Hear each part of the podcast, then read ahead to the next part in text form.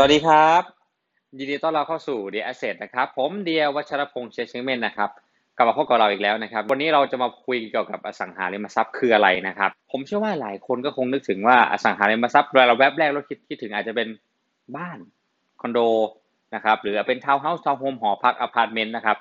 จริง ๆ สิ่งที่คนคิดอะก็ถูกต้องแล้วนะครับ แต่มันยังไม่ครอบคลุมความหมายของอสังหาริมทรัพย์ทั้งหมดนั่นเอง นะครับวันนี้เราถึงมาพูดคุยว่าอสังหาริมทรัพย์คืออะไรในความหมายง่ายๆแล้วกันนะครับ อสังหาริมทรัพย์คือที่ดินและสิ่งปลูกสร้างยกตัวอย่างเช่น อาคารบ้านเรือน โรงงานอุตสาหกรรม โรงแรม ตลาดสด และยังลงไปถึงตัวทรัพย์ธรรมชาติด้วย ทรัพย์ธรรมชาติก็คือตัวของไม้ยืนต้น กวดหินดินทราย บึงคลอง แม่น้ำอะไรพวกนี้นะครับ และทุกสิ่งทุกอย่างที่อยู่ในที่ดินของเรา และมีส่วนเกี่ยวข้องกับสิทธิกรรมสิทธิ์ด้วย สิทธิกรรมสิทธิ์มีอยู่ 2 สิทธิก็คือสิทธิครอบครองที่ดิน และสิทธิเพื่อการอยู่อาศัย ผมจะมายกตัวอย่างให้เห็นภาพได้ชัดมากขึ้น มีเคสเซตหนึ่งก็คือคุณตานะครับอยากจะยกบ้านพร้อมที่ดินให้กับคุณแม่ คือโอนกรรมสิทธิ์ให้กับคุณแม่ไปนะครับ ก็คือคุณแม่จะได้อยู่ 3 ส่วนด้วยกัน ก็คือส่วนแรกก็คือเป็นส่วนของกรรมสิทธิ์ที่ดินก็คือที่ดินนั่นเองนะครับที่ส่วนที่ 2 ก็คือบ้าน ส่วนที่คือ3ก็คือเป็นทรัพย์ธรรมชาติ ส่วนแรกที่ได้ก็คือที่ดินหรือโฉนดเนี่ยก็จะมีตัวของรายละเอียดของอพื้นที่นะครับ แล้วก็แปลนเนาะก็ค่อนข้างชัดเจน ส่วนที่ 2 ก็จะเป็นบ้าน บ้านก็จะเป็นตัวบ้านอาคารบ้านเรือนนะครับ ส่วนที่ 3 ก็จะเป็นตัวทรัพย์ธรรมชาติทรัพย์ธรรมชาติมีอะไรบ้างก็คืออต้นไม้ทั้งหมดที่เป็นไม้ยืนต้นนะครับพวกหินดินทรายทั้งหมดในพื้นที่บริเวณของโฉนดที่แม่ได้รับนะครับ ทั้ง 3 ส่วนนี้ก็เขาจะเรียกว่าอสังหาริมทรัพย์ ก็คืออสังหาริมทรัพย์ หรือจะเรียกง่าย ๆว่า อสังหาริมทรัพย์เนี่ยก็คือสิ่งที่เป็นทรัพย์สินที่ไม่สามารถเคลื่อนย้ายได้นั่นเองนะครับและหรือถ้าเคลื่อนย้ายได้เนี่ยจะเคลื่อนย้ายได้ลำบากมากพอมาถึงตรงนี้นะครับทำให้ผมนึกถึงสินทรัพย์อีกประเภทหนึ่งที่ออกเสียงคล้ายๆ กับตัวอสังหาริมทรัพย์คืออะไรรู้ไหมครับ สังหาริมทรัพย์ แต่ความหมายแตกต่างกันโดยสิ้นเชิง สังหาริมทรัพย์ก็คือสิ่งที่หรือทรัพย์สินที่เคลื่อนที่ได้ สามารถพกติดตัวได้ แต่ไม่ติดกับพื้นดินนะก็ยกตัวอย่างเช่น พวกรถยนต์ โทรศัพท์มือถือ นาฬิกาอะไรพวกนี้ครับทั้งหมดเนี่ยเป็นสังหาริมทรัพย์ทั้งหมด และยังรวมไปถึงอะไรรู้ไหมครับ สิทธิบัตรลิขสิทธิ์ด้วย พวกนี้นะครับ หลายคนยังมีข้อสงสัยว่าเอาแล้วมันแตกต่างกันยังไงล่ะ ผมจะยกตัวอย่างให้เห็นภาพได้ชัดเจนที่สุดนะครับสองสิ่งนี้ก็คือ ปกติเขาจะชอบเปรียบเทียบก็คือรถยนต์กับบ้านใช่ไหมขอเอาราคาเท่ากันเลย ก็คือ 1 ล้านบาทเท่ากันนะครับและเวลาใช้เท่ากันเลย5ปี ก็รถยนต์1ล้านบาทกับบ้าน1ล้านบาท รถยนต์หนึ่งล้านบาทเนี่ยถ้าคุณใช้ไป 5 ปีนะครับมูลค่ามันลดลงนะครับ และที่สำคัญก็คือมีค่าความเสื่อม และอายุไขที่สั้น แต่ในห้างกับกันตัวบ้านราคา 1 ล้าน ก็อยู่อาศัยมา 5 ปีเหมือนกันเนี่ยแหละ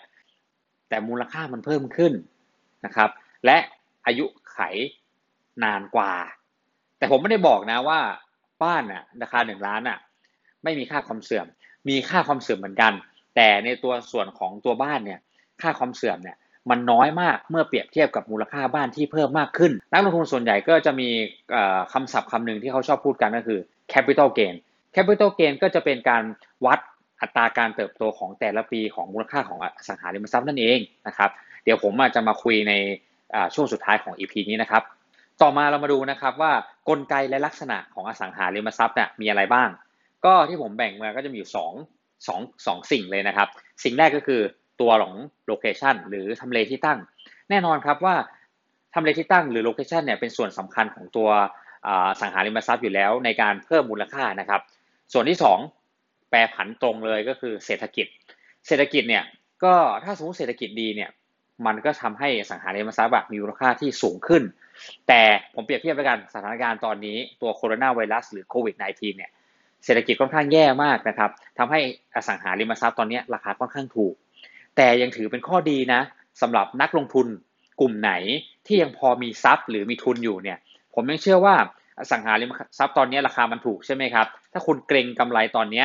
คุณสามารถได้ได้สินทรัพย์ที่ดีและราคาถูกด้วย เพื่อมาขายในในตอนที่เศรษฐกิจผ่านวิกฤตตัวโคโรนาไวรัสหรือโควิด -19 ไปแล้วเนี่ย มันสามารถเพิ่มทำกำไรให้กับทางนักลงทุนได้แน่นอนครับ แต่อะไรรู้ไหมครับที่สำคัญกว่าอสังหาริมทรัพย์เราพูดถึงข้อดีไปละ เราพูดถึงข้อข้อเสียบ้างก็คือ อสังหาริมทรัพย์เนี่ยมีการเปลี่ยนแปลงค่อนข้างช้า หมายความว่าไงคืออสังหาริมทรัพย์มีความเสี่ยงในการถือครอง เพราะอสังหาริมทรัพย์มันอยู่ใน liquidity ในกลุ่มของ liquidity ค่อนข้างต่ำก็คือสภาพคล่องต่ำนั่นเอง เพราะกว่าคุณจะเปลี่ยนเป็นกระแสเงินสดได้เนี่ยอสังหาริมทรัพย์มันต้องใช้เวลานานกว่านั่นเองนะครับถ้าคุณเปรียบเทียบกับตัว ทองคำถือหรือการถือครองเงินสด หรือพวกกลุ่มหุ้นพวกนี้ครับคุณสามารถเปลี่ยนไอตัวของกลุ่มพวกนี้เป็นกระแสเงินสดได้เลย เพราะอยู่ในกลุ่มของสภาพคล่องที่สูงกว่านั่นเอง คุณสามารถลดความเสี่ยงของการถือครองอสังหาริมทรัพย์ได้นะครับ โดยการคุณใช้ประโยชน์ของอสังหาริมทรัพย์นั้นน่ะเพื่อสร้างกระแสเงินสดขึ้นมาไงครับ ก็คือ 1 ก็คือเอาอสังหาริมทรัพย์ไปปล่อยเช่า หรือเอาอสังหาริมทรัพย์ที่คุณมีอยู่เนี่ยไปทำกิจการครับเพื่อสร้างกระแสเงินสดเข้ามา แค่นี้ คุณก็มีกระแสเงินสดเข้ามาในการถือของอสังหาริมทรัพย์แล้วครับ ผมมีสถิติสถิติหนึ่งก็คืออัตราการเติบโตของประชากรในประเทศไทยเนี่ยเพิ่มขึ้น 5-6 เท่าเอง แต่ในส่วนของอสังอัตราเติบโตของอสังหาริมทรัพย์ทุกรู้ไหมเท่าไหร่ครับ100 เท่าเห็นไหมฮะมันค่อนข้างชัดเจนว่าอัตราการเติบโตของอสังหาเนี่ยมันเติบโตแน่นอน อัตราการเติบโตของอสังหาริมทรัพย์นะครับมีอยู่ 3 ปัจจัยด้วยกัน ก็คือ 1 ก็คือมีจำนวนจำกัด เราทราบอยู่แล้ว ถ้าพื้นที่ไหนมีจำกัดอะมูลค่าของอสังหาริมทรัพย์อะมันจะสูงขึ้นนะครับ พอมีจำนวนจำกัดแล้วเนี่ยกลุ่มที่ 2 ก็คือมีความต้องการมากขึ้น พอมีความต้องการมากขึ้นอะก็มีเราไอไอตัวมูลค่าของอสังหา มันสูงขึ้นตามคนที่เข้ามาอยู่แล้ว มี 2 กลุ่มนี้ก็คือมีมีจำนวนจำกัด มีคนความต้องการมากขึ้น จึงเกิดอะไรรู้ไหมครับ การแข่งขัน การแข่งขันเนี่ยมาทำให้เกิดกลุ่มที่ 3 ขึ้นมาก็คือกลุ่มทุนนิยม ก็คือมีกลุ่มนักลงทุนอยากจะมาลงทุนมากขึ้นทำให้ราคายิ่งดีดสูงขึ้นไปอีก เพราะอะไรรู้ไหมครับ อย่างเช่นทองหล่อเนี่ย คุณมาหาซื้อตอนเนี้ยเมื่อก่อนตารางวางแล้วไม่กี่แสนใช่ไหมเดี๋ยวนี้ตารางวางแล้วเป็นล้านครับล้านสองล้านสามล้านมาไม่แน่นะครับอาจจะถึงสามล้านด้วยซ้ำผมแบ่งอสังหาริมทรัพย์ออกเป็นห้าประเภทนะครับ มีอะไรบ้างมาดูกัน ประเภทแรกก็คืออสังหาริมทรัพย์เพื่อการเกษตรเพื่อการเกษตรเรารู้อยู่แล้วพวกสวน ไร่นานะครับที่ดินเพื่อทำการเกษตรนั่นเองสองอสังหาริมทรัพย์เพื่อการอยู่อาศัย การอยู่อาศัยก็จะเป็นพวกบ้านคอนโดมิเนียมทาวน์เฮาส์ทาวน์โฮมหอพักแฟลตอพาร์ตเมนต์นะครับส่วน 3. อสังหาริมทรัพย์เพื่อการพาณิชย์ การพาณิชย์ก็จะมีอาคารพาณิชย์ โรงแรม ตลาดสดอะไรพวกนี้นะครับ ส่วน 4. อสังหาริมทรัพย์เพื่อการอุตสาหกรรม การอุตสาหกรรมก็จะมีโรงงาน warehouse หรือสิ่งปลูกสร้างที่อยู่ในนิคมอุตสาหกรรมนะครับพวกนิคมอุตสาหกรรมบางปู นิคมอุตสาหกรรมมาตาพุทธนะครับ ส่วนสุดท้ายก็จะเป็นอสังหาริมทรัพย์ เพื่อการพักผ่อนก็จะมีพวกรีสอร์ทบ้านพักต่างอากาศนะครับ ที่ผมทิ้งท้ายไว้นะครับ ในส่วนของคำศัพท์ของนักลงทุนก็คือ capital gain capital gain ก็คือกำไรของส่วนเกินทุนนั่นเอง หรือเรียกง่ายๆว่าเราซื้อถูกและขายแพง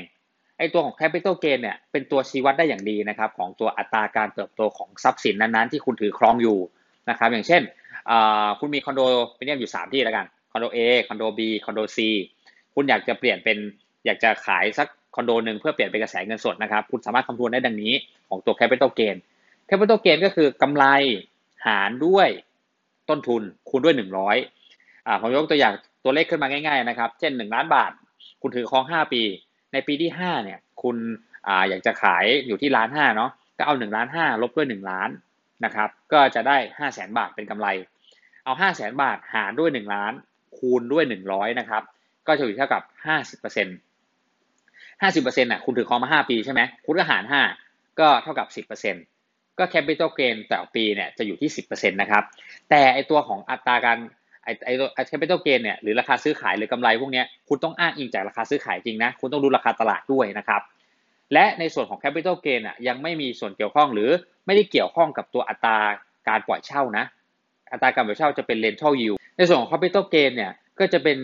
ส่วนช่วยนะครับ คุณอยากจะขายทรัพย์ไหนออกไปก่อน เพราะว่าคุณจะได้คุณมีสามทรัพย์ใช่ไหมคุณจะอยากขายทรัพย์ A เพราะอัตราการเติบโตมันค่อนข้างน้อยกว่า หรืออาจจะอยากเปลี่ยนเป็นกระแสเงินสดได้ง่ายกว่า ก็จะเป็น ตัวบ่งชี้ได้ว่าคุณจะขายทรัพย์นี้ออกไปได้นะครับ ผมยังเชื่อมั่นนะครับว่าสังหาริมทรัพย์ยังน่าลงทุนตลอด เพราะว่าอสังหาริมทรัพย์เป็นหนึ่งในปัจจัย 4 ของการดำรงชีวิต เพราะว่าอสังหาริมทรัพย์มีความมั่นคง มีเสถียรภาพ ถึงแม้ว่าอสังหาริมทรัพย์อะจะแปลงเป็นกระแสเงินสดค่อนข้างช้า หรือค่อนข้างต่ำก็ก็ตามนะครับ ส่วนสุดท้ายนี้ผมอยากจะฝากช่อง d ดี Asset นะครับผ่านทางพอดแคสต์ YouTube แล้วก็ Facebook นะครับ หากท่านผู้ชมหรือท่านผู้ฟังมีมีข้อสงสัยนะครับ มีคำถาม หรืออยากจะแชร์ข้อมูลหรือมีท็อปิกหัวข้ออะไรพิเศษ อยากให้เราพูดคุยเนี่ยก็ direct message หรือ inbox มาหาผมได้นะครับ ผมจะเป็นผู้ตอบคำถามเองเลยนะครับ อสังหาเป็นเรื่องง่าย คุยเคลียร์กับ real estate สำหรับวันนี้ สวัสดีครับ